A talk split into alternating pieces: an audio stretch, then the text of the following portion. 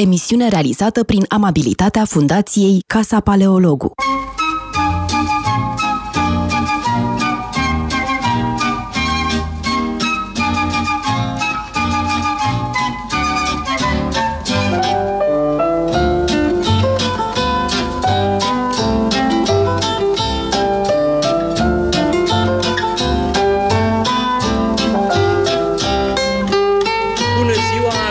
V-am uh, regăsit la emisiunea noastră de marți, uh, la Metope.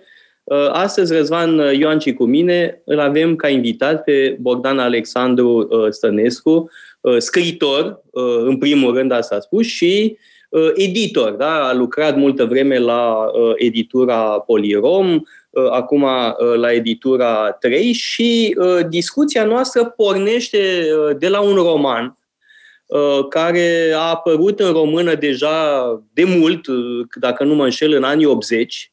Uh, și um, editura 3 a avut excelenta idee de a republica acest roman. E un mare clasic, aș spune, un mare clasic al romanelor istorice, și anume Robert Graves, Eu, Claudius Împărat. Da? Deci o să pornim de la acest roman Uh, faimos, uh, multă lume cred că l-a citit, uh, iar dacă nu l-a citit, e cazul să cumpărați această nouă ediție, care e foarte plăcută, foarte bună și foarte la îndemână. Da? Și aș vrea să vorbim despre Robert Graves, despre conținutul acestui roman și apoi, evident, despre Uh, romanele istorice, filmele cu subiect uh, istoric, eventual cu subiect uh, antic. Da? Deci, Bogdan, mă, mult, mă bucur tare mult că ai acceptat invitația noastră. E o mare și mulțumesc pentru invitație și eu mă bucur să fiu aici. Așa, spune-ne despre uh, colecția asta și de ce Robert Graves. În primul rând, colecția asta se numește Anansi. Anansi World Fiction uh, e un uh, titlu, un nume care a iscat foarte uh, mare curiozitate la lansare. Nu ascund că am, cea mai des întâlnită întrebare a fost de ce Anansi. O să, acum nu, nu m-ați întrebat de ce Anansi, dar o să spun eu de ce Anansi, pentru că m-am obișnuit să răspund. Anansi este zeul african al poveștilor, un, un zeu care a migrat din Africa Africa și a ajuns până în America de Nord, prin uh, Jamaica. Deci e un, uh, un zeu care traversează granițele. Uh, e un zeu foarte jucăuș, care uh, se bazează doar pe înțelepciune. E zeu păianjen, deci nu e foarte puternic, e cumva slăbuț, așa, dar isteț. Și uh, ne-am gândit noi că ar fi un, uh, un patron potrivit al unei uh, colecții noi de literatură pe o piață de carte care e destul de clar împărțită între colecții puternice de literatură universală. Um, de ce Robert Graves? Pentru că una dintre seriile acestei colecții se numește Classic și aici nu știu să explic foarte rațional de ce am, uh, am știut de la început că vreau să, uh, să debuteze această serie cu Robert Graves. Nu, nu am avut altă variantă în minte. Uh, e o alegere personală, dar cred că e una care se și justifică și emisiunea asta o să o justifice, cred.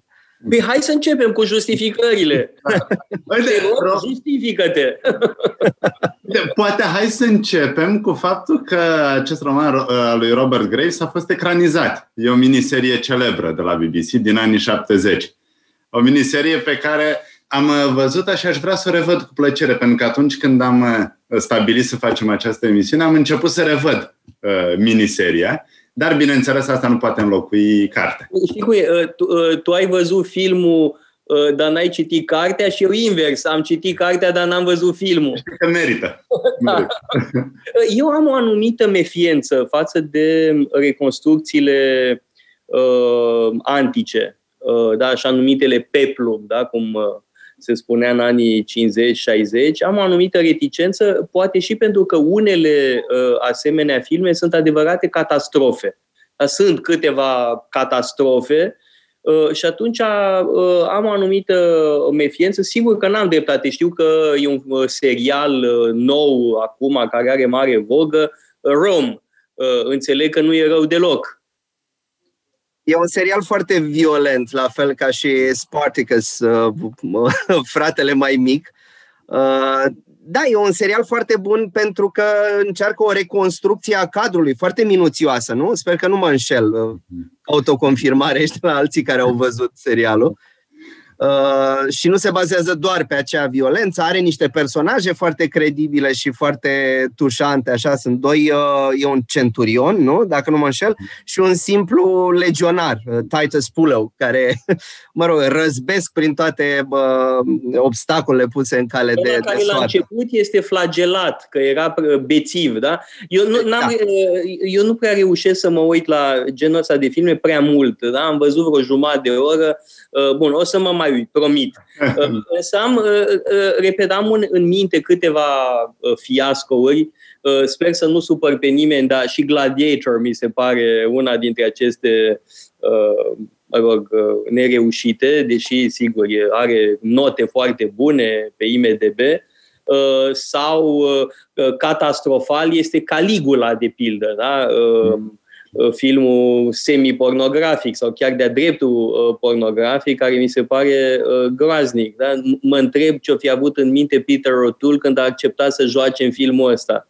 Și asta ne aduce, de fapt, la tema romanului. Da? Pentru că romanul lui Robert Graves se bazează, evident, pe Tacit și pe Suetoniu și este autobiografia împăratului Claudius din copilărie până Uh, la apogeul puterii sale până și chiar după ce se trădat de Mesalina și ne spune povestea sulfuroasă a familiei imperiale. Uh, sigur că Robert Graves se bazează pe Tacic și Suetoniu, dar trebuie să aducem aminte de faptul că Tacic și Suetoniu scriu mult mai târziu. Da, uh, Tacic și Suetoniu scriu în anii 110-120, Uh, adică e o distanță destul de mare și ei repetă în mod evident anumite bârfe uh, care uh, circulau, care însă nu prea sunt atestate altminteri. Da? Și sigur, când pornești de la niște bârfe și îți mai lași și imaginația în voie, sigur că iese un roman cu multe povești scabroase, sulfuroase, care evident că fac deliciu uh, cititorului. Da? Vedem un Octavian Augustus cam tembel, uh, un Tiberiu care este un pervers, un boșorog pervers, uh, pedofil, libidinos, abominabil, Livia care este un fel de Elena Ceaușescu, și tot așa. Da? Adică e evident un portret foarte șarjat a istoriei romane, Uh, e un roman adorabil, excelent, uh, pasionant, uh, dar nu trebuie luat totul de bun. Acum trebuie pornit în, în lectură și în interpretare de la, chiar de la cuvintele lui Graves, care spunea în prefața unui volum de poeme, de fapt o antologie situată cam pe la jumătatea creației, în care își recapitula prima, prima parte, Uh, că scrie aceste romane istorice uh, efectiv pentru a face bani.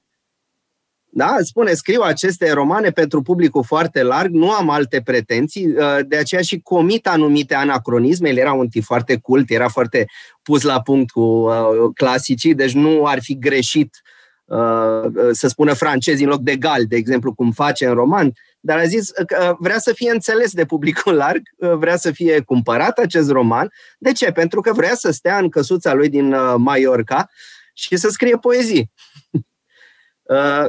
Uh, acum, romanul ăsta, în ziua de azi, nu mai pare ceva foarte comercial și accesibil, ba din contră. Da, romanele comerciale de altă dată ajung elitiste. Exact. da. Uh, da, Acum, bun. Cum, ar, cum ar trebui să arate un roman istoric? ca să fie de masă, să-l, să folosească rețeta. Rețeta Dan Brown. Da. Uh, conspirații, absurdități, uh, sex, uh, da, asta este rețeta sigură. Da? Dan Brown e foarte ingenios la capitolul ăsta. Succesul comercial e fabulos și știe să conceapă o intrigă. Că intriga respectivă e aberantă, asta e altceva. Sunt uh, acum sunt autori de romane istorice contemporani care au mare succes și care se bazează exclusiv pe rețeta uh, sânge, blood and gore, da? asta e clasificarea jocurilor foarte violente, jocurilor video, dar să merge eticheta și pe aceste romane. Uh, Steven Saylor, uh, Bernard Cornwall, uh, sunt autori care uh, își aleg perioade foarte uh, tulburi din, uh, din istorie.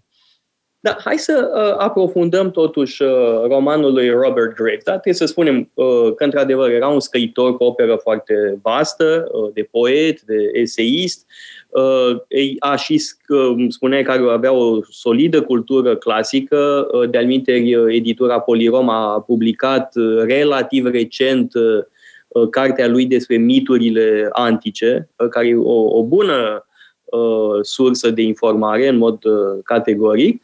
Uh, și romanul ăsta este, bun, dincolo de latura ușor comercială, este un, un roman foarte bun. Uh, evident că e uh, o plăcere să-l citești și în plus de asta uh, e o bună intrare în materie. Uh, pentru un uh, nespecialist și chiar pentru un specialist care se amuză. Da? Chiar dacă ești uh, uh, tobă de carte în materie de istorie romană, tot îți place uh, un roman ca ăsta.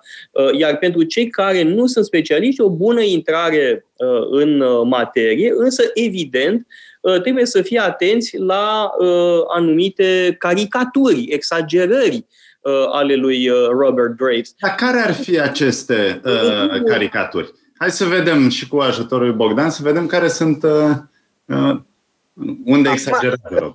Eu, eu am mers cu Suetoniu după, după Graves și bă, bănesc că am făcut o greșeală. Ar fi trebuit să mă duc spre sursele istorice contemporane uh, epocii uh, descrise de, de Graves. Acum trebuie spus că uh, personajul Claudiu, uh, Claudius, cel de-al patrulea împărat, își începe această autobiografie uh, scriind despre evenimente care au avut loc chiar înaintea nașterii lui.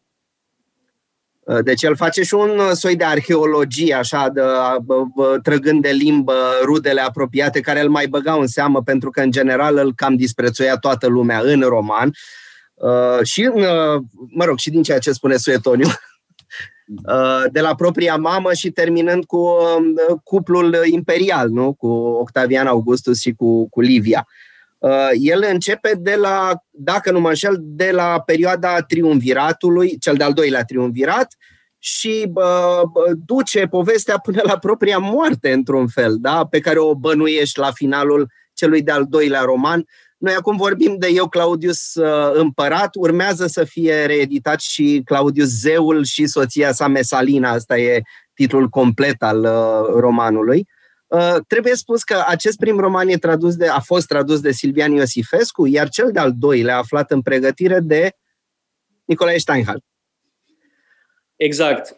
Uh, și uh, uh, trebuie spus asta, că Steinhardt a făcut multe traduceri, a tradus multe romane polițiste, uh, a tradus, iată, romanul lui Robert Graves uh, despre uh, Claudius Zeul, dar și alte cărți, de pildă Uh, Cicero și prietenii săi de Gaston Boisier, pentru că uh, Steinhardt era pasionat de istorie romană. Și asta se vede și din articolele lui, foarte mult în articolele de tinerețe. Se vede acest uh, interes, această adevărată pasiune pentru Roma antică și aș spune în mod special pentru stoicismul Uh, roman. Steinhardt avea o latură stoică, perfect compatibilă de alminte cu uh, morala creștină, însă uh, o, o foarte importantă caricaturizare în, și exagerare în acest roman al lui Robert Graves este portretul lui Tiberius. Aș spune că aici se situează cea mai uh, mare, uh, uh, mă rog, uh, n-aș zice eroare, pentru că e vorba de o alegere uh, de romancier. Uh, realmente îl descrie pe Tiberius ca pe un monstru. Uh, da? un, uh, un mizerabil, un porc, un... Uh, uh, ori lucrul ăsta nu este uh, cu adevărat atestat. Se poate spune despre Tiberius că e unul dintre cei mai capabili împărați romani. Uh, de-al minte, Teodor Mommsen spunea de pildă despre uh, Tiberius, că a fost cel mai competent uh, împărat uh, roman.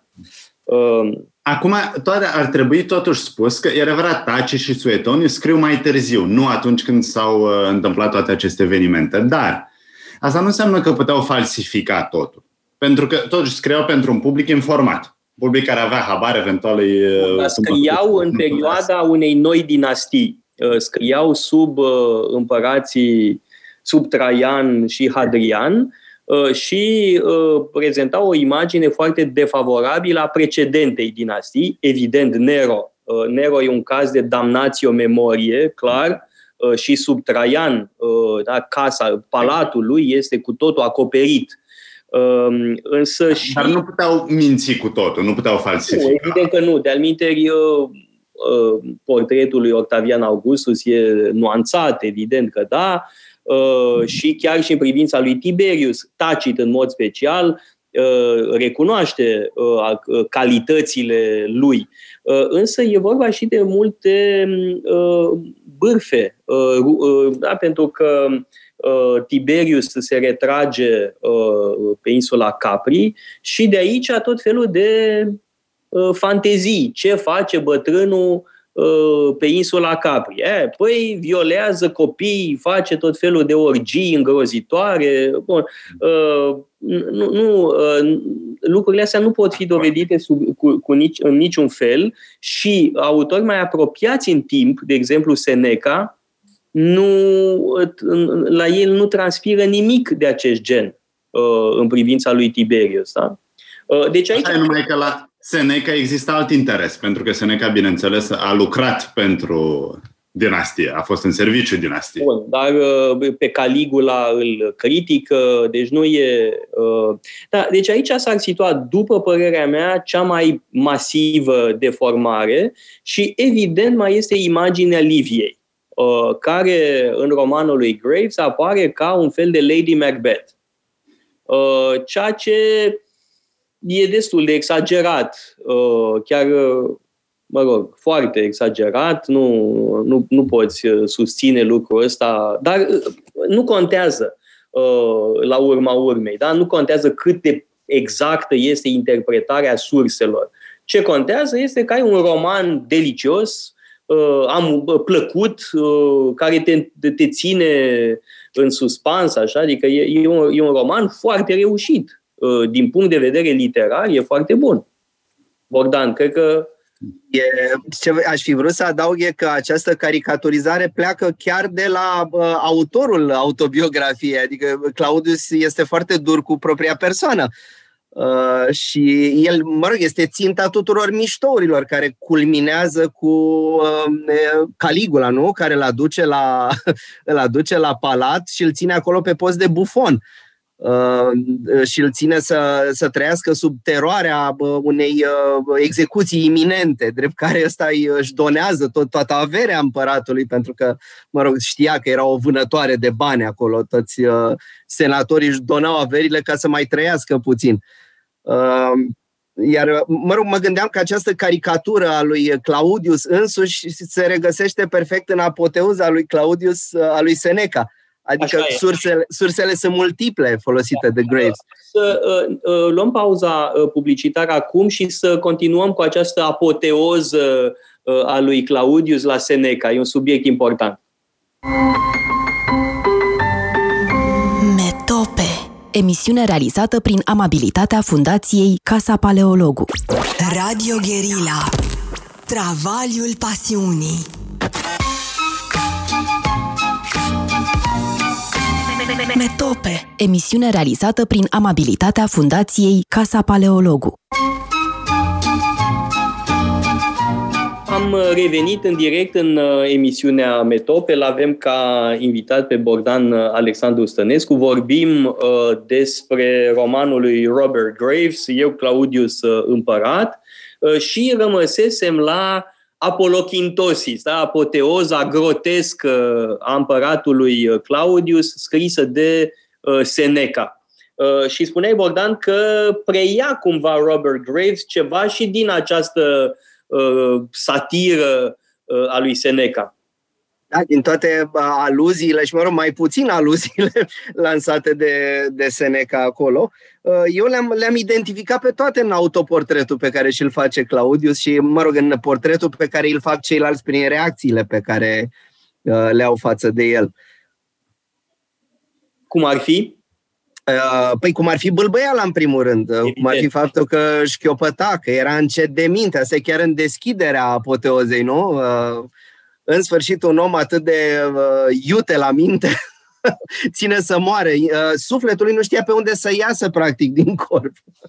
Da, e, e groaznică satira lui, lui adresată lui, lui Claudius.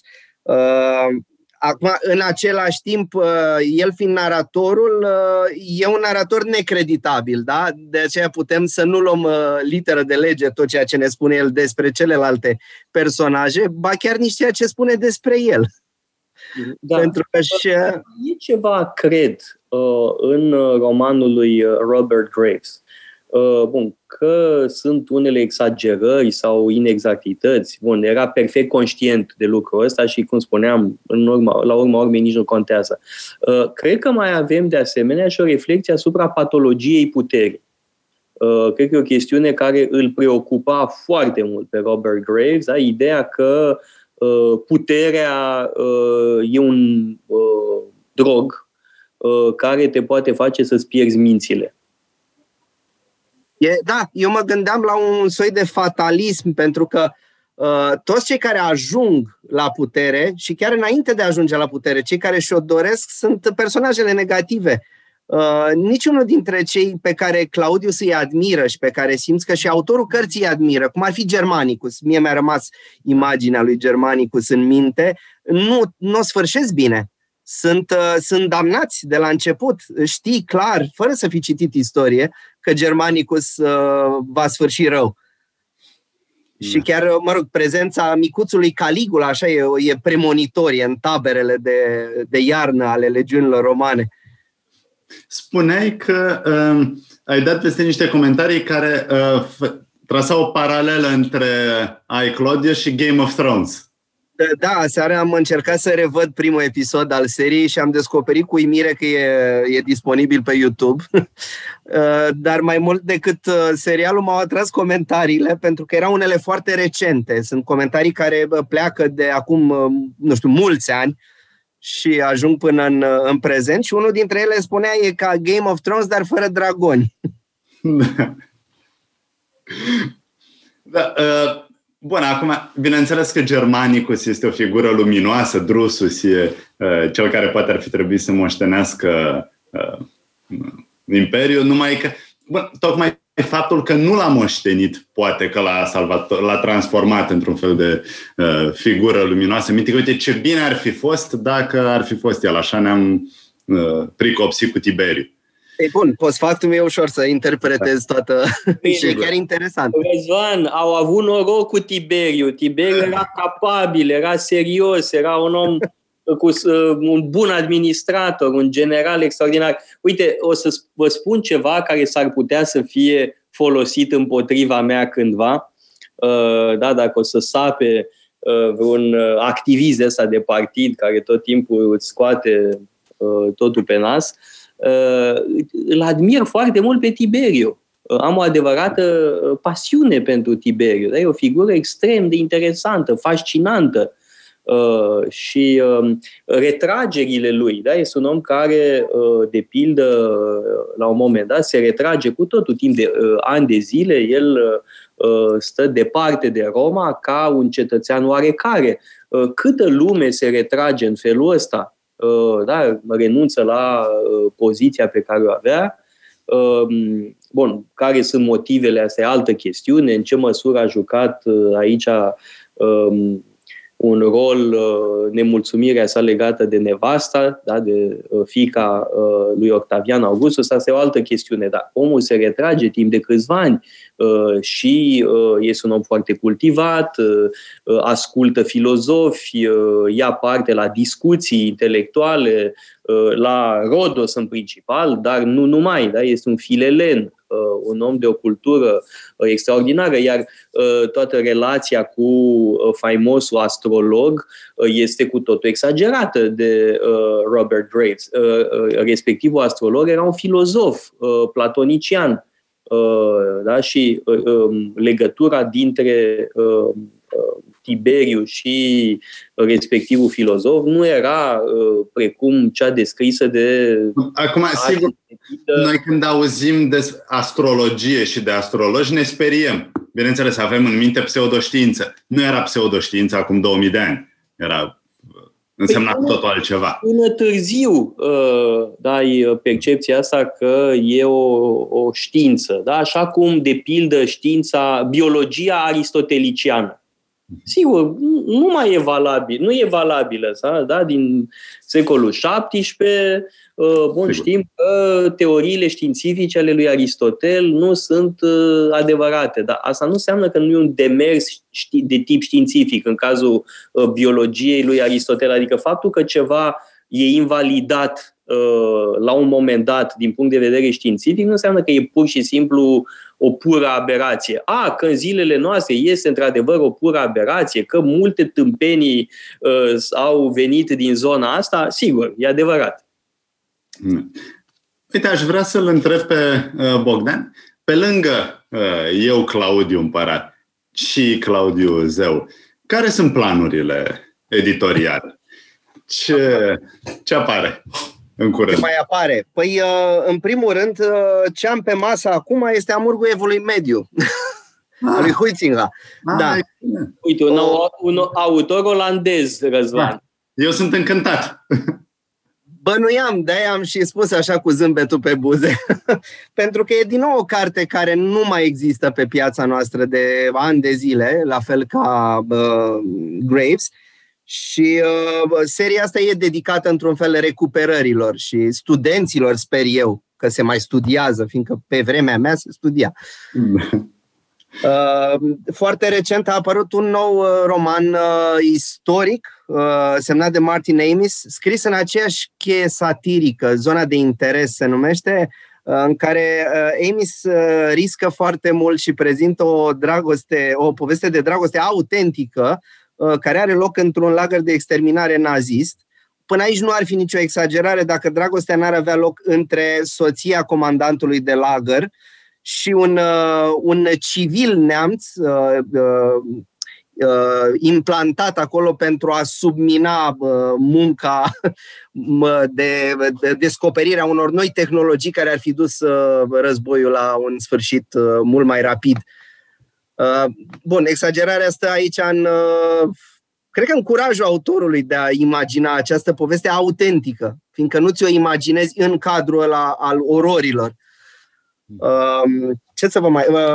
Elena Ferrante, despre Elena Ferrante mai e cazul să spun, e, cred că e cea mai cunoscută autoare italiană a momentului. Spune, da, te rog.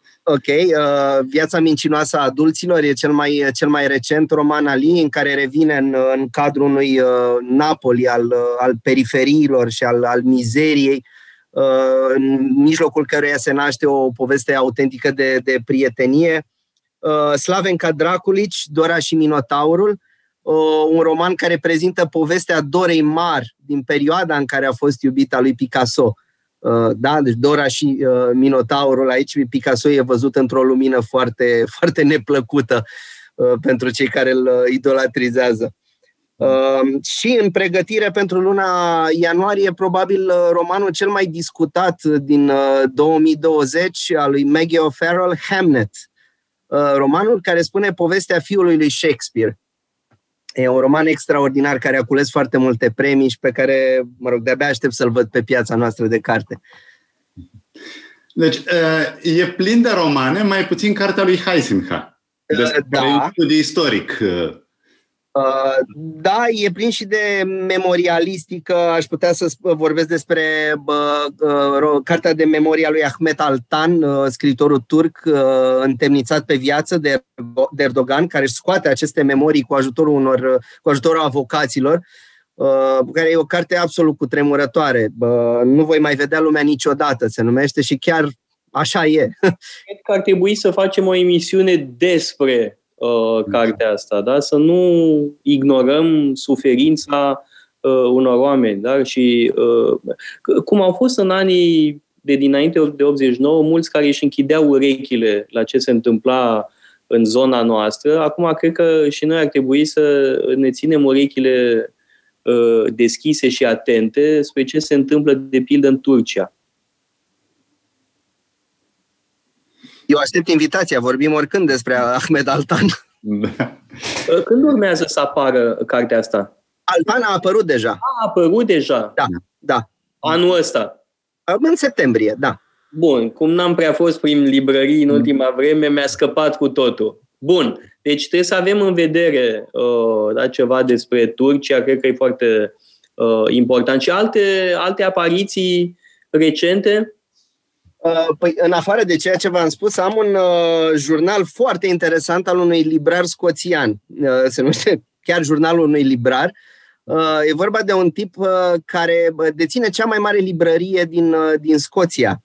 Uh, când spun librărie, mă gândesc mai mult la carte veche, dar ne-a fost greu să, să echivalăm uh, uh, bookseller în limba română, astfel încât să acoperim toate valențele pe care le are termenul în engleză. Uh, deci e vorba mai mult de un anticar, dar anticar nu ar fi fost exact ca traducere.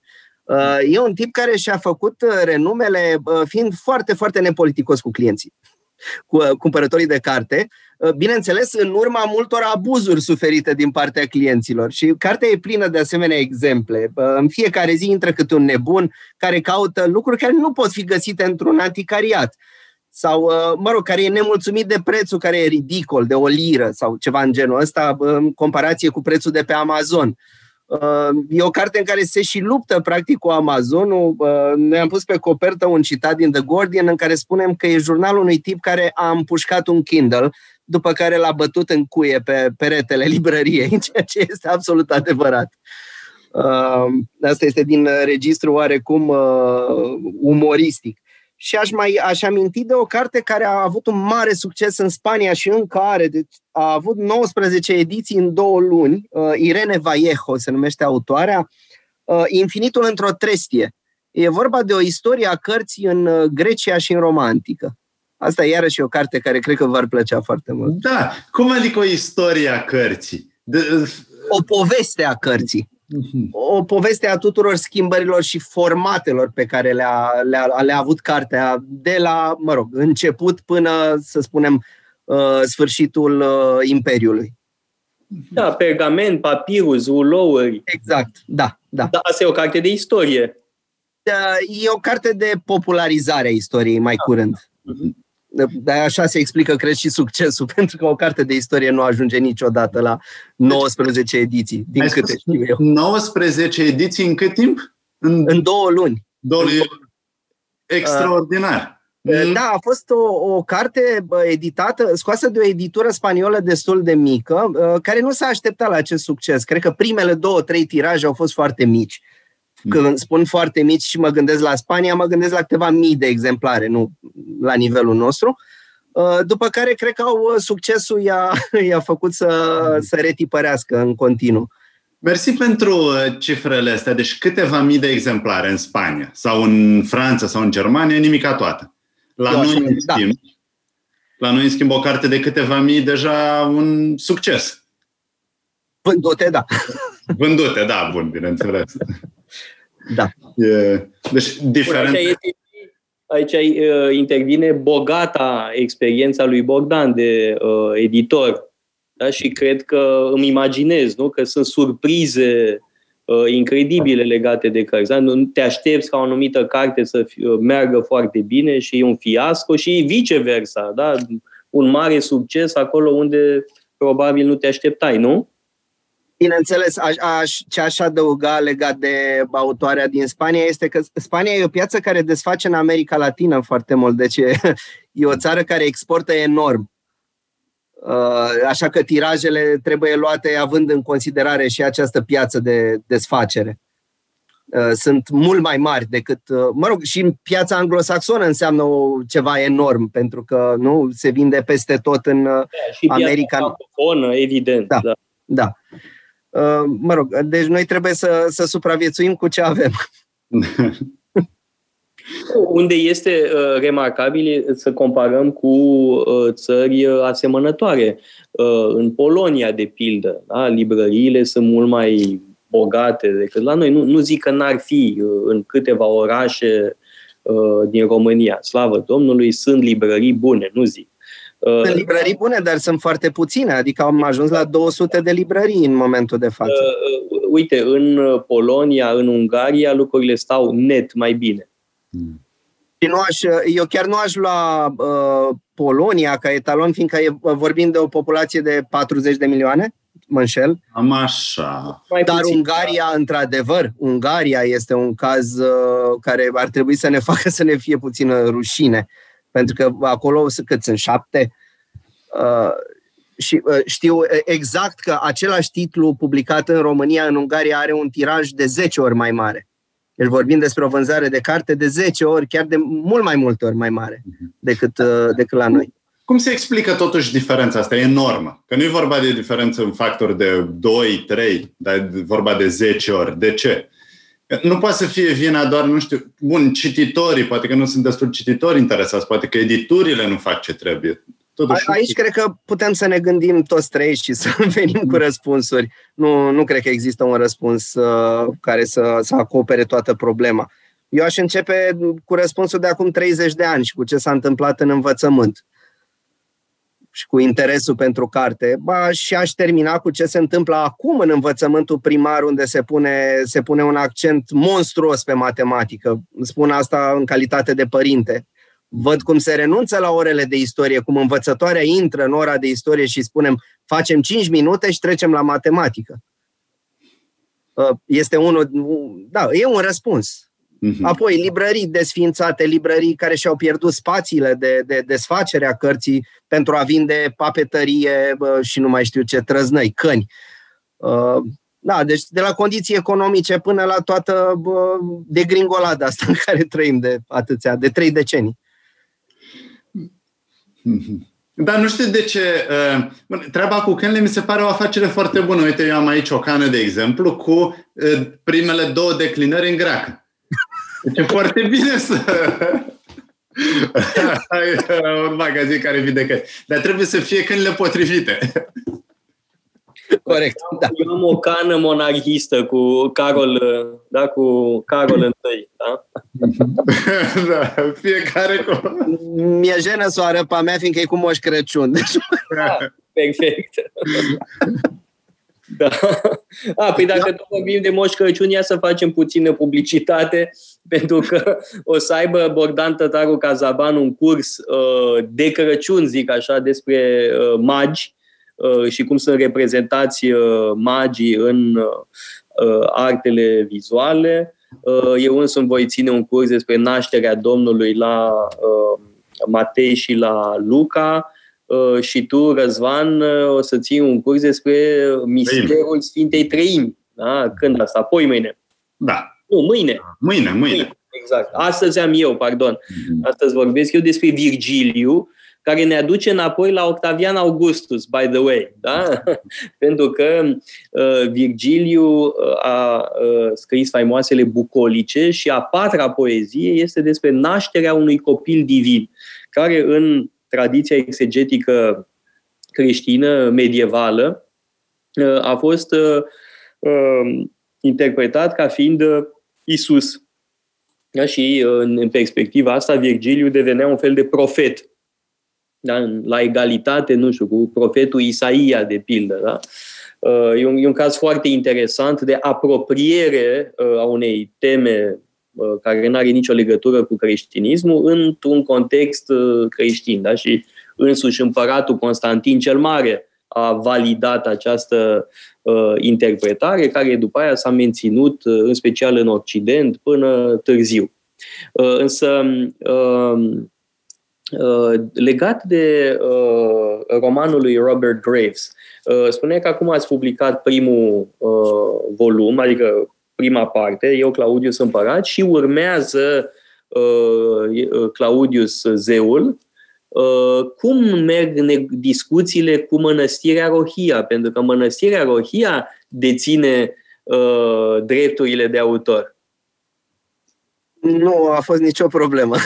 Atât aș spune că decurg foarte bine. Drumurile fiind deschise, bineînțeles, de faptul că Mănăstirea Rohia are o colaborare veche și fructuoasă cu editura Polirom, deci uh, sunt foarte deschiși la mă rog, publicarea și bă, menținerea în viața moștenirii literare lui Nicolae Steinhardt. Uh, eu aș, uh, am găsit un citat uh, dintr-o carte chiar publicată de Polirom în seria de autor Nicolae Steinhardt din Incertitudini literare. Sunt niște articole, iar cel de față a fost publicat în 77 în viața românească și mi-a, mi-a plăcut începutul pentru că se lega exact de discuția noastră și de întrebările noastre. Spune Steinhardt, pentru romancier există un singur fel de a trata istoria, cel al lui Stendhal bătălia de la Waterloo, apare mănăstirea din Parma doar fragmentar și e percepută așa de eroul cărții și doar așa trebuie văzută istoria. Mi s-a părut interesant pentru că și Claudius vede istoria într-un mod fragmentar și atunci când nu o vede filtrată prin bârfele celorlalți. Deci nu e o, o viziune de asta de sus, bird's eye view, de genul, nu știu, Tolstoi poate în anumite părți uh, din uh, Război și Pace. Și, într-un fel, cred că vine și ca o explicație a demersului lui, lui Graves, a felului în care a abordat această uh, epocă. Da. Uh, spune, spune, Da, uh, pentru că am vorbit de uh, piața de carte, am vorbit de vânzări care, vână în România, din păcate, suferă, dar uh, evident, cred că ar trebui să aducem în discuție problema ecranizărilor. Pentru că astăzi vedem foarte multe ecranizări, fie că e vorba de filme, fie că e vorba de seriale, a unor, uh, a unor romane, a unor ficțiuni istorice. Am menționat deja ecranizarea făcută de BBC în anii 70, după Eu, Claudiu în Parada. Sunt multe altele. Chiar de curând am terminat, să, am terminat de văzut pe Netflix Romulus, care este o reinterpretare a începutului istoriei romane. Am văzut Barbarians. Uh, ai timp să te uiți la filme constant. E, asta un pic, sunt filme istorice. Deci eu consider că asta e timp dedicat cercetării. A, e cercetare. Cu cursurile la Casa Paleologului sau ce? Poftim? Asta e cercetarea ta pentru cursurile la Casa Paleologu. Da, exact, din seriale de pe Netflix. uh, și... că mă uit și eu la filmul ăsta să fac un curs după aia. Sunt curios cum uh, vedeți amândoi relația asta din, uh, mai în detaliu, relația dintre ecranizări și filme. Adică, bun, Toader, am înțeles că nu ești un mare fan. Dar totuși există la, curs, la cursul de zilele trecute despre Amazoane, uh, Anca Dan uh, ne-a arătat un fragment dintr-un serial care cred că e pe Netflix, Tomiris. Tomiris este Uh, faimoasa regina masageților, care i-a venit de hack lui Cirus cel Mare. Uh, da, e o faimoasă uh, poveste din Herodot, din istoriile lui Herodot. Ori, ce e interesant este că e vorba de un film de propagandă susținut de guvernul din Kazakhstan. Da? Este efectiv un film de propagandă mă rog, un fel de Sergiu Nicolaescu cu mijloacele din 2020. Uh, da? E ficțiune. Da? Și aici deja avem un tip de film istoric foarte problematic, da? care are mare succes, așa cum sunt și filmele uh, turcești astea despre Soliman, uh, despre Mehmet al II-lea. Sunt filme eminamente propagandistice, care în mod surprinzător au un, sau de fapt nu așa surprinzător, au un succes uh, extraordinar, inclusiv uh, în fostele teritorii deținute de Imperiul Otoman. Asta mi se pare nemaipomenit, dacă uh, mulți români vibrează la poveștile cu Soliman sau cu Mehmet al II-lea. Eu mă uit, recunosc că mă uit întotdeauna cu inima strânsă la ecranizări pentru că mă aștept la, la mari dezamăgiri și au fost puține filmele care nu m-au dezamăgit. Uh, îmi vine acum în minte ecranizarea după Ispășire, Atonement al lui Ian McEwan, care iarăși poate fi citit romanul ca un roman istoric. Uh, uh, nu cunosc. Despre ce e vorba? Uh, e un subiect atât de complex. Uh, e vorba despre un tânăr care din, uh, mă rog, dintr-o greșeală ajunge să se înroleze și uh, moare în, în primul război mondial, uh, greșeala fiind uh, iubirea neînțeleasă a unei fetițe.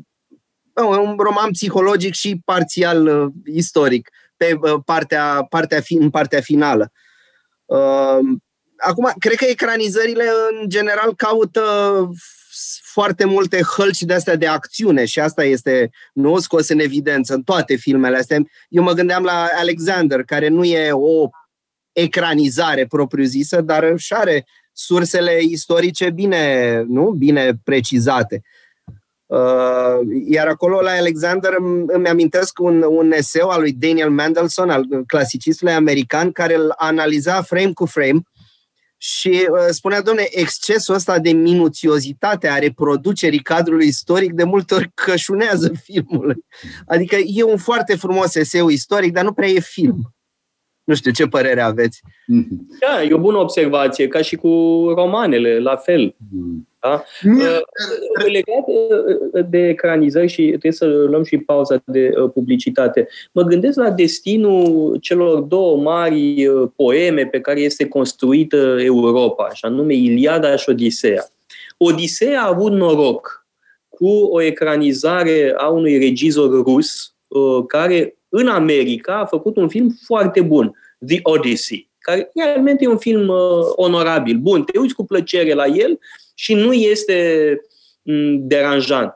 În schimb, Iliada a avut ghinion. Uh, numai filme proaste, foarte proaste, adică uh, de la foarte proaste în jos, cum este Troy cu Brad Pitt. Îmi aduc aminte uh, și acum, acum eram foarte încântat că a apărut un film despre războiul troian și am fost printre primii m-am dus să văd Troy cu Brad Pitt, mă gândeam că o să, țin, o să mă folosesc de filmul ăsta în cursurile pe care le țineam la Berlin.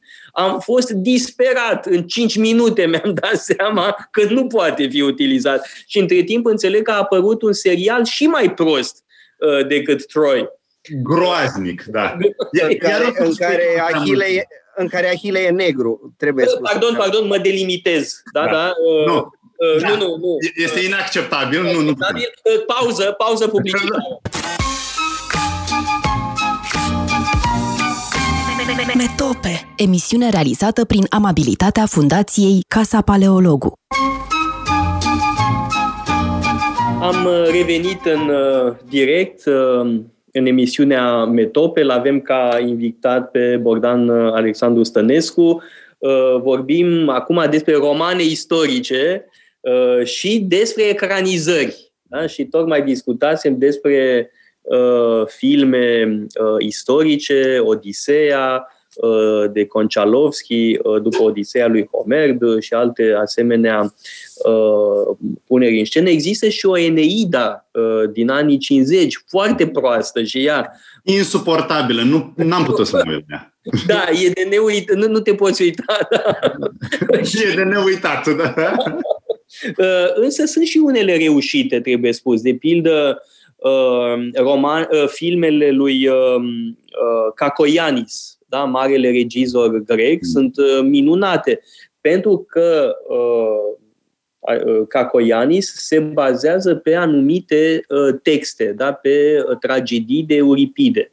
Mm. Electra, Ifigenia, um, Troienele, Uh, și sunt, de fapt, puneri în scenă ale acestor uh, tragedii uh, ale lui Euripide și rezultatul este, aș zice, foarte fericit. Adică te poți uita cu plăcere la filmele lui Cacoianis. Cacoianis este cel care a făcut și Zorba Grecu, da? Zorba Grecu fiind mult mai uh, cunoscut. Aș vrea să revin la ceva uh, menționat de Bogdan și anume filmul Alexander făcut de Oliver Stone. Că, e adevărat, prima dată când l-am văzut, nici mie nu mi-a plăcut. După care, cred că, bun, nu mi-a plăcut, uh, nu pune mare accent pe bătălie acel film, nu pe partea eroică a lui Alexandru. Dar după aceea a început să-mi placă. Filozofice, a? pune de accentul pe discuțiile filozofice. Știi că apare Aristotel. Christopher Plummer parcă îl joacă. Ah. Și, uh, a, cred că au, au încercat, uh, mă rog, au făcut o treabă decentă în a reconstrui contextul social și a încercat să intre în mintea lui Alexandru. Acum, mie nu mi-a plăcut Alexandru, nu mi-a plăcut actorul. S-a părut că e un plângăcios. E, cam asta e șocul, pentru că nu îl poți asocia pe Alexandru figurii de, de coiot, uh, era să zic jugănit, uh, coiot uh, alergat, hăituit al lui Colin Farrell. Mm. Nu, e ceva ce nu se potrivește acolo. Da.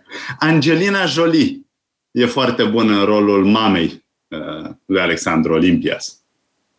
Mi-a plăcut, deci, mi-a plăcut tot în afară de Alexandru propriu zis, în afară de personajul principal. Da, ce trebuie să mă uit și eu să-mi dau cu părerea. Acum nu, nu știu ce să zic. Iar bătăliile alea care sunt prezentate, cred că Gaugamela e prezentată pe, pe larg, sunt minuțios reconstruite, din câte știu, din ce am citit. Uh, uh, soldații erau uh, soldați americani sau ceva în genul ăsta, deci au folosit uh, trupe adevărate, că, tocmai pentru a mm. păstra spiritul marțial și pentru a fi uh, a se coordona, a putea să uh, reenact acea bătălie celebră. Da, și a mai fost un episod cu o luptă în India. Exact, da, cea de pe final când uh, lucrurile nu mai stau bine și muzica vine să puncteze. Când este rănit Alexandru. Este rănit, da acolo. Da, și bun, după aia când este forțat de armată să se întoarcă. Să nu mai să nu avanseze în India, da. da știi că Aristotel apare și în romane polițiste. Tu, nu, când studiai Aristotel la Leiden, nu, nu citeai romane polițiste cu Aristotel? Este o mare eroare, nu. o lipsă. Este, o lipsă... E o romanceră americană, Margaret Doody, Uh, care îl are pe Aristotel ca um, detectiv. Și sunt amuzante. Da, am câteva romane de ale ei, sunt, uh, sunt amuzante cu Aristotel uh, pe post de detectiv. Și cred că mai e un uh, lucru interesant uh, care se întâmplă în uh, zilele noastre, uh, și anume uh, o trecere uh, a ficțiunii istorice spre uh, crime story spre uh, uh, roman polițist. Uh, vă dau, am dat exemplu uh, cu Aristotel, devenit personaj uh, uh, de roman polițist, uh, dar mai e un exemplu pe care l-am în minte, faimoasele romane ale lui Boris Akunin, care sunt un fenomen uh, incredibil în Rusia și nu numai în Rusia, că au fost traduse în engleză, în franceză, în, într-o sumedenie de limbi și în română au fost traduse unele uh, dintre romanele lui și sunt romane polițiste istorice. Da? Așa cum cred că și Christian Jacques, dacă nu mă înșel, a scris romane polițiste uh, în Egiptul antic. Da? De ce nu? Uh, mai sunt uh, romane polițiste din secolul XVIII, cu acțiune în secolul XVIII și așa mai departe. Deci e, e un amestec um, recent, când spun recent, din ultimii 30 de ani. Dar cred că există în literatura rusă o, poate e prea mult spus o tradiție, dar există un precedent de la începutul secolului al XIX-lea. Simboliștii care scriau uh, romane cu uh, temă istorică care mergea până în antichitate. Mă refer aici la ce vorbeam noi, uh, Mereșkovski, parcă, nu? Da. Trilogia lui uh, despre Iulian, uh, apoi Briusov, Valeri Briusov. Astea sunt niște romane care au apărut la noi prin anii 80, 70, 80 în colecția romanului istoric al, de la editura Univers. Uh, acum, interesant la Mereșkovski este că romanul lui despre Leonardo da Vinci, de exemplu, e cel care l-a inspirat pe Freud în analiza celebră a lui uh, Leonardo da Vinci. Și sunt niște romane foarte interesante și foarte bine făcute și foarte informate, cred. Uh, iarăși, tot din aproape de Rusia, dar nu, mă rog, era să fie parte din Rusia, din Finlanda vine un foarte bun autor de romane istorice, Mica Valtari. Da, e, știu e un autor fenomenal și uh, culmea e că e, se vinde foarte bine la noi, e foarte apreciat, uh, dar romanele lui nu sunt deloc ușoare, adică nu sunt niște nici romane polițiste istorice, nici romane uh, de acțiune. Are un roman despre căderea Constantinopolului, Amanții din Bizanț se numește, uh, foarte detaliat și foarte amplu, cu respirație istorică. Uh, are o un ciclu de romane, iarăși foarte mari, foarte stufoase și bine documentate, uh, romanul, romanul romanul, despre un uh, cetățean roman din uh, perioada lui Octavian Augustus. E, nici nu pot să spun despre ce este altceva romanul, dar e o încântare să-l citești. Și uh, preferatul meu e Etruscul. Pentru că nu, e un act de curaj să intri în acea perioadă foarte puțin documentată. Mă rog, eu uh, un act de curaj, dar poate și mai ușor, că poți să da. deviezi mai mult fără să riști. Da, și, fără a încerca să fii prea precis, pentru că, uite, apropo de Romulus, de ce vorbeam de serialul de pe Netflix, au încercat, uh, au făcut serialul în latină, dar în latină, într-o latină arhaică, mă rog, un pic uh, ciudată pentru urechile mele de neclasicist. Uh, și mă întreb dacă o astfel de încercare a contribui cu adevărat la efortul artistic, chiar a făcut un serial mai bun sau... Latină? Filmul e în latină? Filmul e în latină? Da. Ah, da. bun, atunci o să mă uit și eu. Am, e făcut italien, dar e... Am impresia că și Barbarians, nu? Partea romanii vorbesc o latină clasică, nu? E... Da, dar e foarte amuzant că în Barbarians romanii vorbesc latină, pe când triburile germanice vorbesc germană modernă. Bineînțeles. N-aveau altceva ce să... Hochdeutsch. da, pentru că ce altceva să vorbească. Nu avem niciun fel de mărturii în gotică. Aștept uh, o încercare, nu știu, gotă, gotică, abar n-am. Da. Nu. Acum, Claudius însuși a, a scrisese, nu? Cărți de istoria etruscilor, nu? El așa da, era etruscolog. etruscolog. Era etruscolog, era specialist în uh, uh, să zic așa, arheologie etruscă, da? cunoașterea uh, lumii etrusce, da, ți-a joacă un rol foarte important în uh, viața lui uh, intelectuală. Mm-hmm. Și uh, Claudius a fost foarte preocupat să restabilească uh, anumite tradiții. Uh, poate că uneori să le inventeze, de fapt, dar pretind că le re, uh, revigorează. Da? Mm-hmm. Însă vorbeai mai devreme de Mereșkovski, uh, un autor despre care nu prea se mai vorbește acum, uh, dar care a fost în, a cunoscut o vogă nemaipomenită în prima jumătate a secolului 20. A scris enorm și era foarte cunoscut în Germania, în Franța, realmente celebru. El a scris prefețele Uh, la uh, prima ediție germană completă din uh, Dostoevski. Și are într-adevăr acest roman despre Iulian Apostatu. Mie mi se pare că Mereșkovski e mai interesant ca eseist decât ca romancier. Bun, asta e o părere personală. Um, însă de la Mereșkovski mintea mi-a fugit la alt autor care a scris un roman despre Iulian uh, apostatul, și anume Gore Vidal, uh, care în mod evident uh, pune foarte mult suflet în uh, uh felul în care îl uh, prezintă pe Gore Vidal. Uh, by the way, uh, fi, uh, Iulian Apostatul unde a apărut în românește? Nu cumva la, tot la Polirom? La editura Polirom, da. Uh, nu, nu tot tu ai fost de vină pentru asta? Tot, tot eu am fost de vină, da. Bravo! Să mai faci asemenea uh, acțiuni subversive. Da, eu, eu mă încăpățânesc, dar nu... Mă rog, romanul istoric nu mi se mai pare așa o... Nu cred că mai poate să capteze atenția așa cum o făcea în, în anii 80 sau... De ce oare? Uh, nu știu, pentru că cred că publicul e foarte, foarte angrenat în contemporan, în imediat. Publicul larg cititor de, de carte. Uh, e și o obsesie a noutății, a noului. Asta se vede în felul în care uh, se învechește o carte pe piața din România. E o carte apărută acum șase luni, e veche. E, e săracă, e moartă, da, nu mai e discutată. Foarte exigenți vedem că și partidele se învechesc foarte repede. Da? Ce era nou nouț cu patru ani, acum e deja sistemul. Știi? Totul e foarte rapid, totul se devine obsolet, îngrozitor de repede. Dar interesantă uh, observația asta. Eu, eu mă întreb dacă nu mai degrabă avem de-a face cu un fel de metamorfoză a romanului istoric. Adică nu că a scăzut interesul pentru ficțiunea istorică, dacă ficțiunea istorică se deplasează către alte forme de manifestare. Uh, combinația roman polițist, uh, roman istoric. Nu știu, uh, Bogdan, tu știi mult mai bine, pentru că fiind editor, știi ce merge, ce cumpără lumea.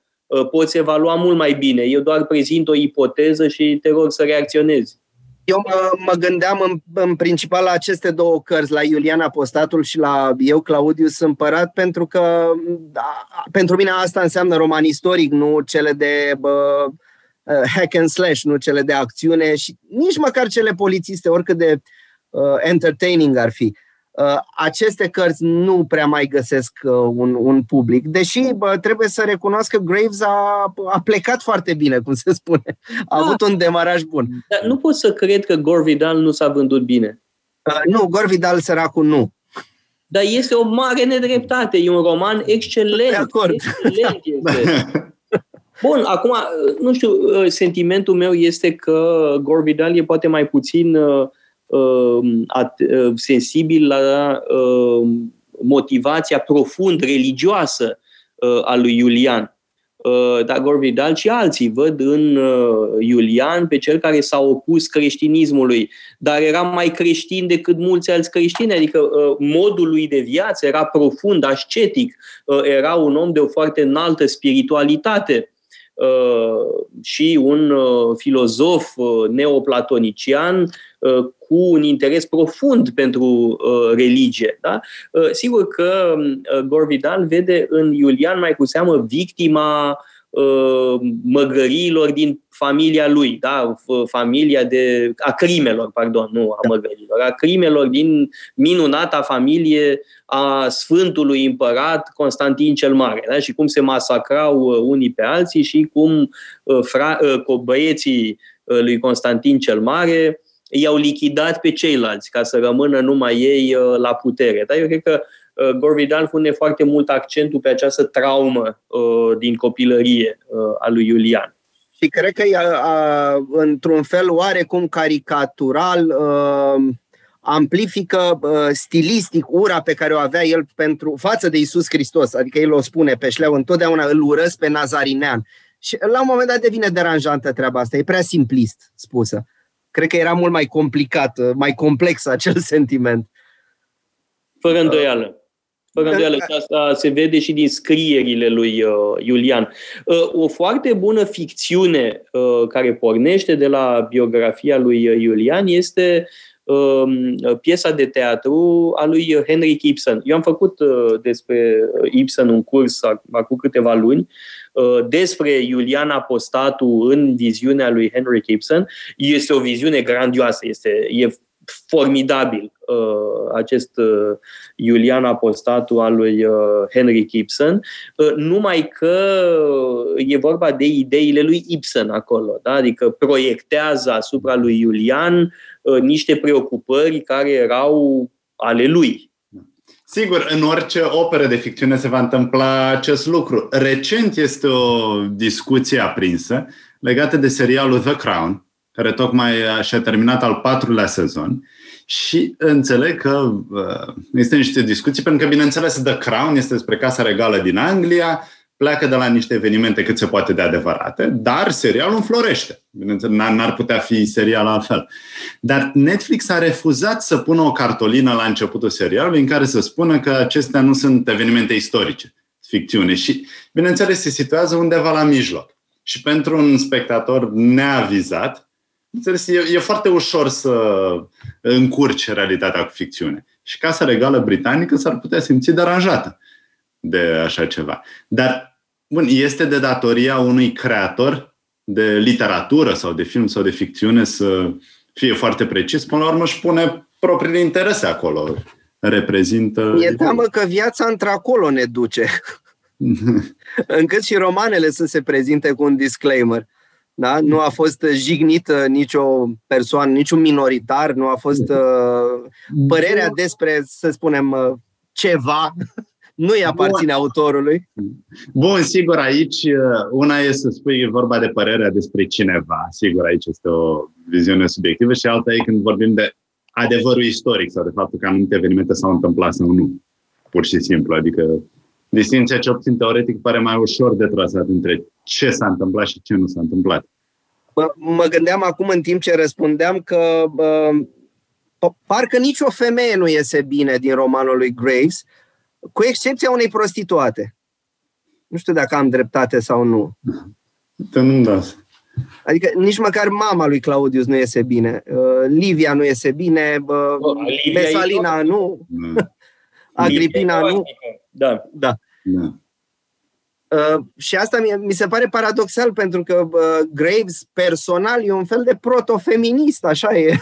Un tip care a, uh, a luptat pentru mă rog, o redefinire a femeii în, în artă, în, în literatură. Și a fost și un, uh, un iubitor foarte pătimaș, a avut o viață sentima, sentimentală destul de tulbure, foarte multe soții, uh, a suferit după toate, Uh, nu a fost indiferent la, la farmecul feminin, dar iată că în ace- cel puțin în, acest, uh, în aceste două romane greu găsește un personaj feminin care să fie măcar simpatic. Uh, pornind chiar de la Sibila, care deschide romanul și care le ia peste picior pe Claudius și terminând cu Agripina. Uh, pe când în despre Agripina a scris un roman uh, istoric, uh, un mare, mare clasicist, unul dintre cei mai mari uh, clasiciști uh, francezi, uh, și anume Pierre Grimal. Uh, e, e foarte interesant cum acest uh, mare profesor, da, mare istoric, uh, a vrut să scrie și un roman uh, istoric reușit, da? nu, nu e rău deloc. E foarte exact uh, din punct de vedere istoric, evident. Uh, Uh, poate că asta e defectul, e uh, defectul. Neymar, da? Uh, pe care Robert Graves nu-l are. Da? Robert Graves e mult mai liber, pe când evident că um, Pierre Grimal e foarte uh, precis. Și uh, știm că Agripina, mama lui Nero și soția lui Claudius, a scris niște memorii, care însă s-au pierdut, evident. Și atunci uh, Pierre Grimal umple acest uh, gol uh, și o face foarte doct. Da? Însă e mai degrabă o, o lectură pentru uh, istorici, aș zice, sau nu neapărat istorici, pentru cei care chiar sunt interesați să afle uh, istoria. În timp ce romanul lui Robert Graves acoperă, evident, și uh, pe cei care sunt interesați de istorie, dar este foarte entertaining. Da? E un roman uh, uh, care te ține în sus, în, mă rog, are suspans, nu? Uh, acum trebuie să spun că partea a doua, în Claudiu Zeul, vine cu un plus de acțiune față de prima parte, uh, mai ales în, în, în perioada invadării Britaniei. Pentru că acolo Graves îl pune pe Claudiu să le dea peste nas tuturor generalilor, să conducă personal acea mini-invazie, nu putem spune că a fost chiar o invazie, uh, arătându-le că știe să conducă armata din tot ce a citit. Era un, uh, un general livresc, așa dacă pot să-i spun. Da, există o anecdotă despre Luculus, da, marele uh, general uh, secundului uh, Sila. Uh, e o poveste că ar fi uh, învățat uh, cum să conducă o armată citind. Da? Mă rog, nu știu cât e de adevărată povestea asta, dar mie îmi place, oricum, îmi place ideea. Deși trebuie să spun că uh, în romanele istorice, scenele pe care chiar nu le pricep sunt scenele de cu bătălii. Uh, în Tolstoi, în Stendhal, nu înțeleg ce se întâmplă. Sau în Solzhenitsyn, da? în um, uh, August 14, sunt descrieri de bătălii pe care nu reușesc să le urmăresc. Bine, eu îmi imaginez că, de fapt, bătăliile sunt doar haos. Până la urmă, sigur, sunt planurile generalilor, sigur, au uh, idei foarte bune, dar până la urmă e haos. Vezi asta, asta spune Tolstoi. Stendhal. Stendhal, Tolstoi, asta spun. Bătăliile sunt o zăpăceală în care nici măcar generalii nu înțeleg ce se întâmplă. Da. Da, este scena aia în uh, Război și Pace, uh, când uh, sunt adunați Uh, generali germani și austrieci care fac planuri, sunt foarte, mă rog, serioși uh, și Kutuzov moțăie, da? stă cu, mă rog, cu ochiul rămas pe jumate închis așa și moțăie. Pentru că uh, și ceilalți au impresia că este ramolit. Uh, Kutuzov, că doarme, că... Și, de fapt, el are dreptate. Uh, pentru că toate planurile făcute de generalii și colonei nemți nu se adeveresc pe câmpul de luptă. Nu au nicio legătură cu realitatea din teren. Nu, uite, am vorbit atât de mult despre romanii istorice, despre perioada clasică, acum despre Tolstoi, dar uh, putem avea ficțiune istorică și cu evenimente mult mai apropiate. Uite, și aș vrea să-l rog pe Bogdan să ne povestească despre ultima sa carte. Acum am vorbit despre planurile editoriale, despre traduceri, dar uh, ultima carte despre Caragiale, nu? Uh, da, din 2019. Păi e, e o ficțiune istorică.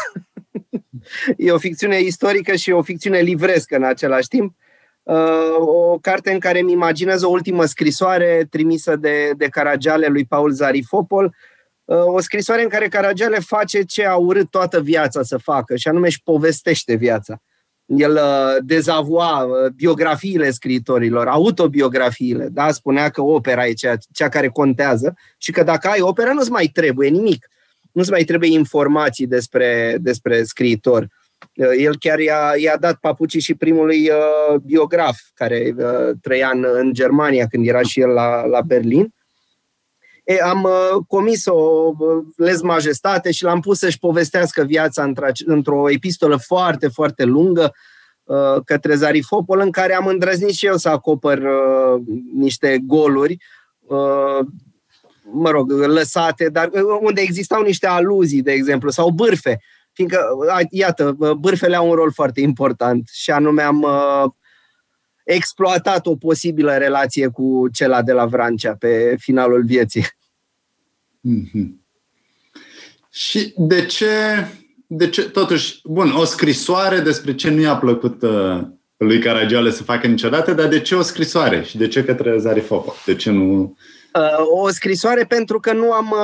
Uh, trebuia să găsesc o modalitate narrativă de a pune această uh, viață în pagină și trebuia să stea cumva pe niște picioare, iar forma epistolară era cea mai, mi s-a părut cea mai acceptabilă și de ce către Zarifopol? Pentru că avea o legătură deosebită. Zarifopol este și primul Uh, uh, care, uh, primul critic care realizează o monografie Caragiale, cred că e și criticul care l-a înțeles cel mai bine pe Caragiale, erau prieteni foarte buni, aveau aceleași gusturi muzicale, aveau uh, inside jokes, cum spunem acum, uh, uh, își se, se, își, uh, se porecleau, uh, era o relație foarte frumoasă între ei. Și m-am gândit că dacă cumva Caragiale și-ar fi povestit viața cuiva, către Zarifopol ar fi făcut-o, nu, nu către altcineva. Mm-hmm. Mă rog, e vorba de o scrisoare pierdută, bineînțeles. Da. e, o, e o scrisoare care e găsită de, de menajeră lângă corpul lui, uh, lângă trupul lui Caragiale mort și care străbate deceniile așa din, uh, din mână în mână și e folosită pe, pe post de mă rog, uh, bilet bancar până când ajunge în mâinile unui, uh, unui profesor. Uh, unui om serios, adică... Unui om serios, exact. da. Da, uite, să, să vedem asta, că e foarte interesant ca, mă rog, ca scenariu, să zic așa. Dar faptul că îi scrie lui Zarifopol, asta joacă un rol în felul în care povestește anumite lucruri, adică în, în um, romanul ăsta, în biografia asta romanțată, uh, identitatea adresantului contează? Da.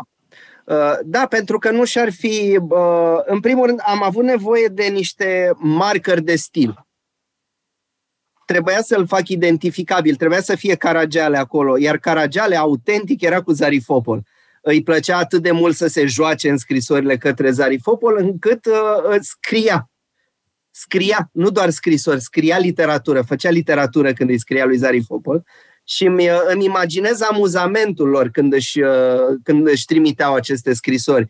Uh, de, de multe ori erau doar uh, însemnări, notițe în care își mărturiseau dorul de o băută împreună sau uh, uh, faptul că ascultaseră o, o sonată sau, uh, nu știu, un peisaj uh, urâcios din Berlin. Uh, de-aia adrisantul era ideal pentru această construcție. Pentru că prin adrisant se construia Caragiale. Da, aici chiar e binevenită această ficțiune. Adică și mai e ceva, Zarifopol este unul dintre oamenii cei mai inteligenți din epocă, da? și care Corect. el însuși da. are o operă minunată, încântătoare. Hmm. Bun. Cred că ar trebui să luăm o scurtă pauză publicitară și revenim pentru uh, câteva concluzii. Metope. Emisiune realizată prin amabilitatea Fundației Casa Paleologu. Radio Guerilla. Clasa Business pe gratis. Metope emisiune realizată prin amabilitatea Fundației Casa Paleologu. Am revenit în uh, emisiunea Metopel. Avem ca invitat pe uh, Bogdan Alexandru Stănescu uh, și aș vrea să revenim înainte de a încheia la punctul de plecare și anume romanul lui Robert Graves, Eu Claudius Împărat, republicat de uh, editura 3 Pandora M, da? e același uh, grup editorial, uh, și uh, Bogdan te-aș ruga câteva cuvinte așa de concluzie, încheiere, ce ne-ai mai putea spune despre cartea asta, despre Robert Graves eventual.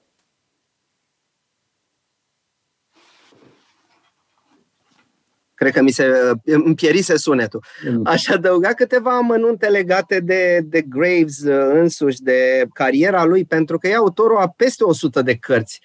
Uh, da, e ceva incredibil. Dar uh, el a devenit cunoscut ca fiind unul dintre poeții războiului, acea generație de poeți britanici uh, care au participat la, la primul război mondial și care au, au rămas marcați de acel eveniment pentru tot restul vieții. E, cum citeam, uh, o genera- prima generație care a suferit de um, post-traumatic syndrome. Mm-hmm. They were shell-shocked. Uh, Graves povestește că după primul război mondial, uh, mulți ani, când uh, auzea rateul unui motor de mașină, se arunca la pământ. Uh, poate de aici și fuga lui uh, imediat ce a putut să-și permită acest lucru în, uh, în Palma de Mallorca, unde și-a construit o, o căsuță așa idilică în care s-a retras pentru tot restul vieții, cu excepția a 10 ani în timpul celui de-al doilea război mondial, când a fugit în America de, de război. Și uh, uh, un, un poet cu o înclinație foarte puternică spre știință, și în același timp un romancier în care îmbină cele două, cele două înclinații, poezia și știința. Și aici am un amănunt foarte interesant. Uh, tatăl lui era poet, un poet irlandez destul de cunoscut în epocă, iar bunicul lui dinspre mamă era uh, Leopold von Ranke. Mm-hmm. Știați treaba asta? Nu. E, chiar a avut probleme din cauza numelui, pentru că semna Robert uh, Ranke Graves, fiindcă considerat spion german în timpul războiului. A, a trecut prin uh, uh, aventuri foarte, foarte serioase. Uh, și mi, mi se pare interesant cum în persoana lui se îmbină cele două, cele două înclinații. Da, nu știam detaliul ăsta biografic, da? Adică să fii nepotul unui asemenea uh, personaj, un asemenea istoric, e E sigur că e o moștenire grea, puternică. Uh, dar uh, ce ar mai fi de citit de Graves? Dacă, bun, tot, toată lumea cunoaște romanele despre Claudius, eventual repovestirile miturilor grecești. Uh, ce ar mai fi important din opera lui Robert Graves? O să, o să vorbesc despre ceea ce a fost tradus și poate fi găsit sau ceea ce eventual va fi reeditat. Uh, și anume Comitele Belizarie, un roman foarte interesant. Care, tot roman istoric. Tot roman istoric, da, fiindcă astea i-au ieșit cel mai bine. Uh, nu am citit romanele care uh, trec dincolo, intră în zona mitologică, pentru că are și din alea, are Lâna de Aur. De da, exemplu. Lâna de Aur, exact. Uh, mai are un roman care se numește King Jesus, pe care nu l-am citit, dar uh, o să încerc să pun mâna pe el uh, cât de repede. Uh, Însă Comitele Belizarie pe care l-am, l-am uh, citit e un roman uh, extraordinar. Cel puțin asta mi se pare mie, pentru că surprinde declinul uh, Imperiului Roman de răsărit de data asta. E, prezintă acest ultim apărător al, al Imperiului, acest ultim general, mare general roman, care bineînțeles că e subminat de intrigile de la curte, ca și în multe cazuri din, din Eu Claudius, împărat. Acum, din ceea ce... A, și bineînțeles, miturile Greciei antice, mie mi se par delicioase. Uh, Graves a fost acuzat de specialiști, de specialiști în mitologie, că fantazează foarte mult. Și, uh, într-adevăr, are, uh, are, alunecă pe panta asta, dar lectura e cu atât mai plăcută de exemplu, miturile Greciei antice începe cu un pasaj în care el spune că menadele nu erau uh, doar bete. Sigur, erau drogate și aduce niște, niște dovezi care numai dovezi nu pot fi, dar, mă rog, uh, uh, face legătura cu niște ciuperci halucinogene care se găseau și... Cam ăsta este stilul prezentării acestor mituri din ceea ce nu s-a tradus și cred că ar trebui tradus, în, uh, este această carte, nu știu dacă se vede, The White Goddess. E uh, considerată uh, e considerată capodopera lui. E o uh, încercare de a depista uh, originile uh, inspirației poetice în adâncurile mitologiei. Dar uh, trecând uh, dincolo de, de, de miturile Greciei antice, de, de, de exemplu, coborând înspre zeița unică, zeița triplă, uh, ajungând în perioada matriarhatului, el spune că fiorul poetic și în special poezia lirică acolo se naște și că epicul nu reprezintă decât o degradare a poeziei adevărate, care este, degradare este simultană cu decăderea societății matriarhale. E un eseu foarte amplu, foarte bă, alambicat, foarte stufos, dar e iarăși o lectură fascinantă. Mă rog, pentru unii dintre noi. Da, păi uh, uh, astea sunt niște recomandări foarte utile, uh, zic eu, de lectură. Uh, acum, eu tind să cred, n-am citit Comitele Belizarie, o să îl citesc la recomandarea ta, uh, dar tind să cred că și acolo s-a folosit mult de bârfele lui Procopie. Bineînțeles, da. adică uh, e clar că uh, lui Robert Graves uh, i-au plăcut bârfitorii Suetoniu, Procopie, care e și mai rău decât Suetoniu și de aici a mai adăugat și el la, la bârfele respective. Tind să cred că așa este conceput și comitele Belizarie Uh, văd că dai din cap, deci uh, confirm. Da. Categoric, da. Mea.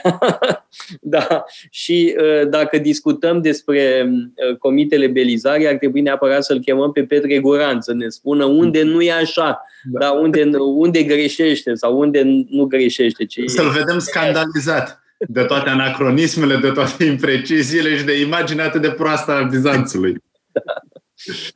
da, bine, păi Mulțumim uh, tare mult, uh, Bogdan, pentru participarea la emisiune. A fost uh, o plăcere să discutăm despre toate lucrurile astea. Eu am aflat lucruri noi, am, am, mi-am notat câteva idei de uh, lectură uh, și sper de asemenea că și ascultătorii noștri uh, au urmărit cu interes.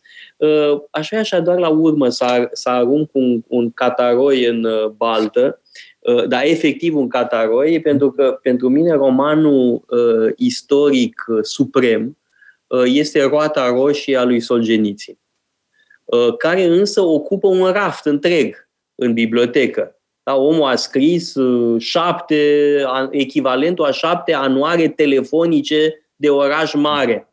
Da? E ceva uh, impresionant. Uh, și uh, tind să cred, mă rog, așa consider eu cel puțin, că este cel mai grozav roman istoric, dar deja este altceva. Este vorba de uh, utilizarea anumitor tehnici romanești pentru explorarea uh, istoriei. Uh, și uh, trebuie spus că, sigur, Solgenițin continuă o tradiție rusească, cu Tolstoi, cu uh, Lev Tolstoi, cu Alexei Tolstoi, fără îndoială, marele roman fluviu în stil rusesc. Dar uh, e și o influență importantă din partea unui uh, scriitor cum e John Dos Passos. Ca tehnică romanescă, Solzhenitsyn seamănă destul de mult cu John Dos Passos, care este un alt mare autor de ficțiune Uh, care investigează istoria. Da? E vorba de uh, tehnici narrative care, investi- care sunt deja tehnici de anchetă, uh, de anchetă asupra istoriei. Uh, este altceva decât romanul istoric de tip uh, Robert Graves sau Rex Warner, un alt mare uh, autor de roman istoric, sau Mica Valtari, sigur, despre care Bogdan a vorbit. La John Dos Passos și la Solzhenitsyn e vorba de altceva, e vorba de o adevărată anchetă folosind tehnici romanești. Acum, Toader, Ă, permitem să mă situez la polul opus și să spun că pentru mine romanul istoric prin excelență este cu Vovadis, Alice Enchevici. Da, de acord. Roman, e un roman clasic, un roman istoric, ă, un roman care nu ocupă un raft. Întreg, da, dar pe care l-ai... Care Aș arunca și eu un cataroi acum, dacă e vremea cataroaielor pe final. Ă, dacă Solzhenitsyn e, e un versant, cred că celălalt ar fi Shalamov cu povestirile din Colâma. Și dacă Solzhenitsyn vine pe filiera Tolstoi, cred că Shalamov vine pe filiera Gogol. Pentru mine sunt, sunt la fel de importanți amândoi și, da, ficțiune istorică. Cam asta e. Da, diferența este uh, alta că uh, ce putem compara sunt uh, povestirile lui Shalamov din Colâma și arhipelagul Gulag. Astea sunt, uh, mă rog, comparabile, pentru că tratează același fenomen. E vorba de uh, o anchetă asupra fenomenului concentraționar uh, comunist. Uh, însă opera lui Solzhenitsyn e, e mult mai vastă. Uh, adică Shalamov e într-adevăr formidabil și trebuie vorbit despre Shalamov împreună cu arhipelagul Gulag al lui Solzhenitsyn. Numai că la Solzhenitsyn mai sunt și celelalte uh, romane.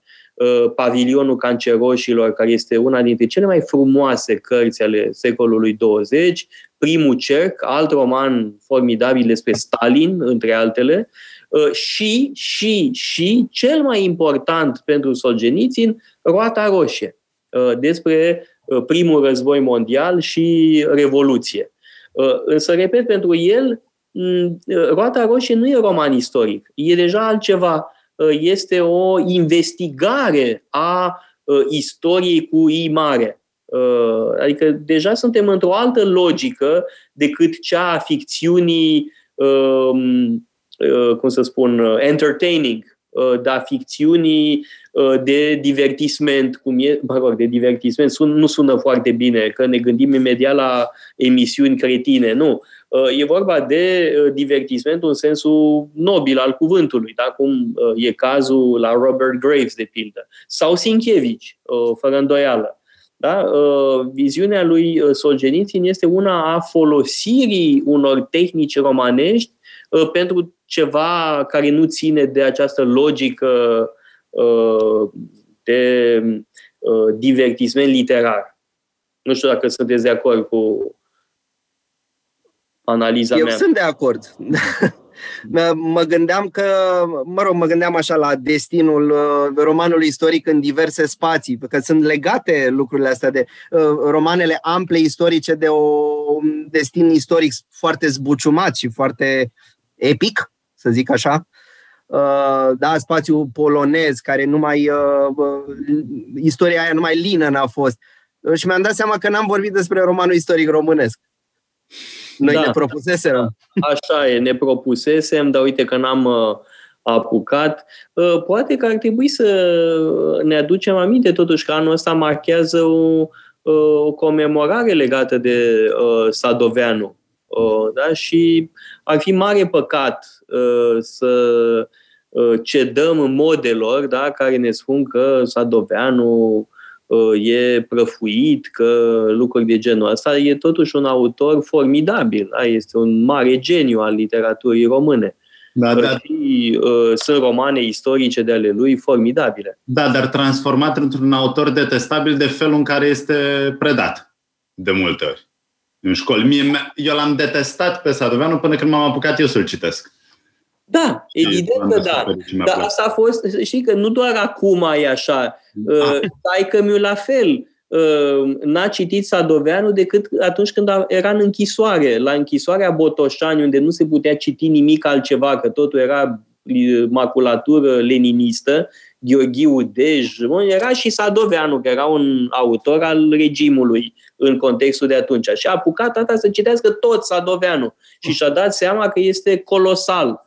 Uh, dar în școală uh, nu-l suporta pe Sadoveanu cu ideea asta că este un uh, cântăreț al ruralității, da? ceea ce eu... Și cu formula aia sfărăitoare, ceahlăul literaturii române. Da, da, eu zic, că de așa ceva. Da, te omoară ca așa ceva, da.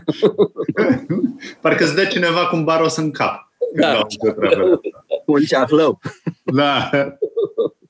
Da. Bun, pe nota asta uh, puțin uh, amuzantă și amuzată, propun să încheiem uh, și încă o dată mulțumim tare mult, Bogdan. Eu vă mulțumesc pentru invitație. Așteptăm cu mare interes celelalte apariții în colecția Anansi de la Pandora M Uh, și um, data viitoare, nu știu dacă ne vedem pe 22, ne auzim și ne vedem uh, uh, ca uh, și până acum, pentru că se apropie uh, Crăciunul. În orice caz, vă vom ține la curent uh, când um, uh, vom uh, și relua emisiunile în uh, luna ianuarie. Uh, până atunci am să vă spun uh, uh, să aveți o săptămână cât mai bună. Uh, și să uh, ne reauzim uh, cu bine. La revedere! Metope, emisiune realizată prin amabilitatea Fundației Casa Paleologu.